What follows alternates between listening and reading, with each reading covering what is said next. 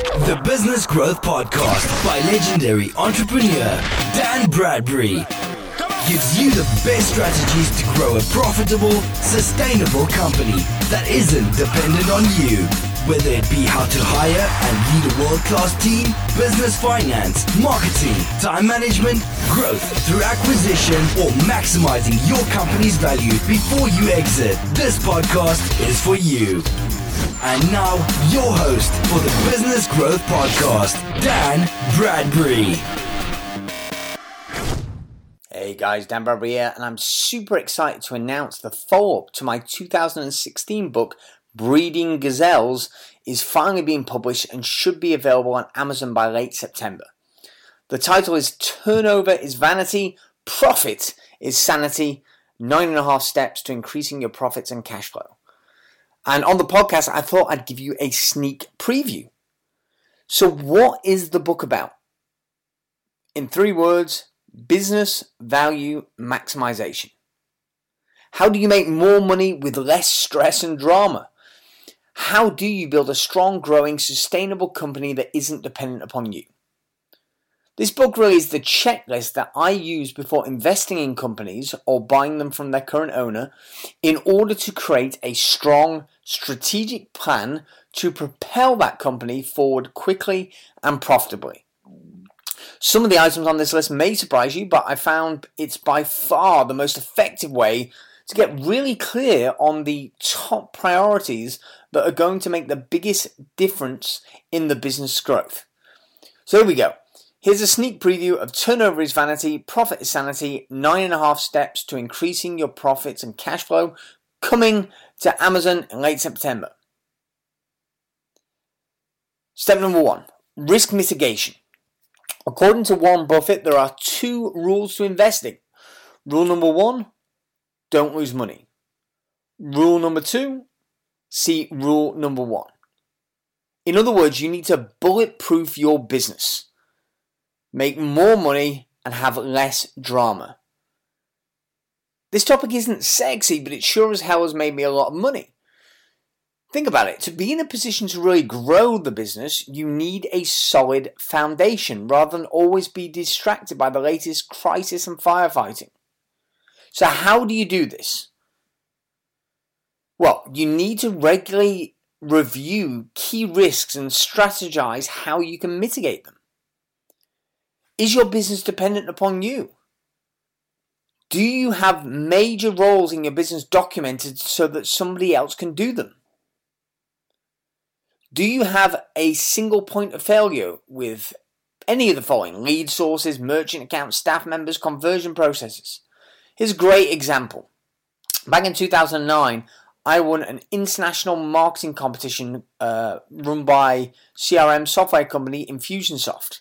It was the ultimate marketer contest, and the prize that I received was a Porsche Cayman. And I won the competition by demonstrating how I built a virtually entirely automated business took it from zero to over half a million in revenue in just 10 months with just me and one part time marketing assistant. However, the unfortunate corollary to that story is less than three months after I stood on the stage and won that Porsche Cayman, the business was dead. Why? Because of one unforeseen key risk. And that was the business had while entirely automated, or virtually entirely automated, had only one source of leads. It was Google pay per click. This was back in the days uh, prior to uh, Facebook advertising. And so, what happened?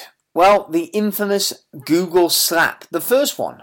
Uh, Google changed their algorithm, changed their rules, and advertising in this industry got banned for a period of time.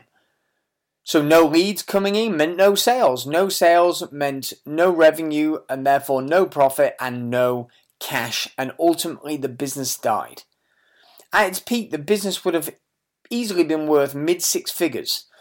And it was spinning off probably the best part of £10,000 a month in profit and cash flow. And yet it was dead. It was all gone in a few months because of one unforeseen risk. So step one is risk mitigation bulletproof your business. Step two is reducing expense ratios. Profit is revenue less expenses. So to increase profits, you can either increase revenue or decrease costs. But increasing revenue typically costs money. So reducing unnecessary expenses is a lower hanging fruit. For example, if you've only got a 10% profit margin, reducing expenses by 10% almost doubles your take home profit. But I want to grow, I hear business owners whining. Well, this is how you do it. Here's why growth takes investment of time, energy, and money. You know, you need people, equipment, premises, marketing, and more. And normally that investment needs to be made first, up front. It's cause and effect. This is why fast growing businesses are so often cash poor. They have got to make these investments quicker than they get the return back. Are they profitable? Yes. Are they growing? Yes. But they go broke for lack of cash. So, in order to, to fuel the growth, the cash has to come from somewhere. And there are only three places debt, equity, or to be internally generated by the company itself. Raising debt for, for, from a bank, for example, increases risk. Uh, selling equity gives you the potential loss of control of your business. So it's better for the company to internally generate its own cash and meet its own needs. And the best way for the company to generate its own cash flow is for it to be more profitable. It's most sustainable. The question is, how do we do it? Fundamentally, the company's financial position is only going to be as good as your skills, management skills at managing the money. So, some questions for you. Do you have a budget that you set at least quarterly and that you review at least monthly and probably weekly. If, for example, I pulled the last three months of your bank statements, would you recognize every single line item? Do you keep and review a weekly cash flow forecast? This is my number one business tool that I use, especially when I go in trying to uh, do a distressed acquisition and turn a company around. Do you have a review process for signing off expenses? If you don't, rather than economies of scale, as the company grows, you're going to get diminishing returns and you're going to suffer. Step number two is reducing expense ratios. Well, that's all we've got time for this week, and I hope you enjoyed the episode. If you want to get some fantastic worksheets that support the content from this week's episode, go to danbradbury.com forward slash downloads.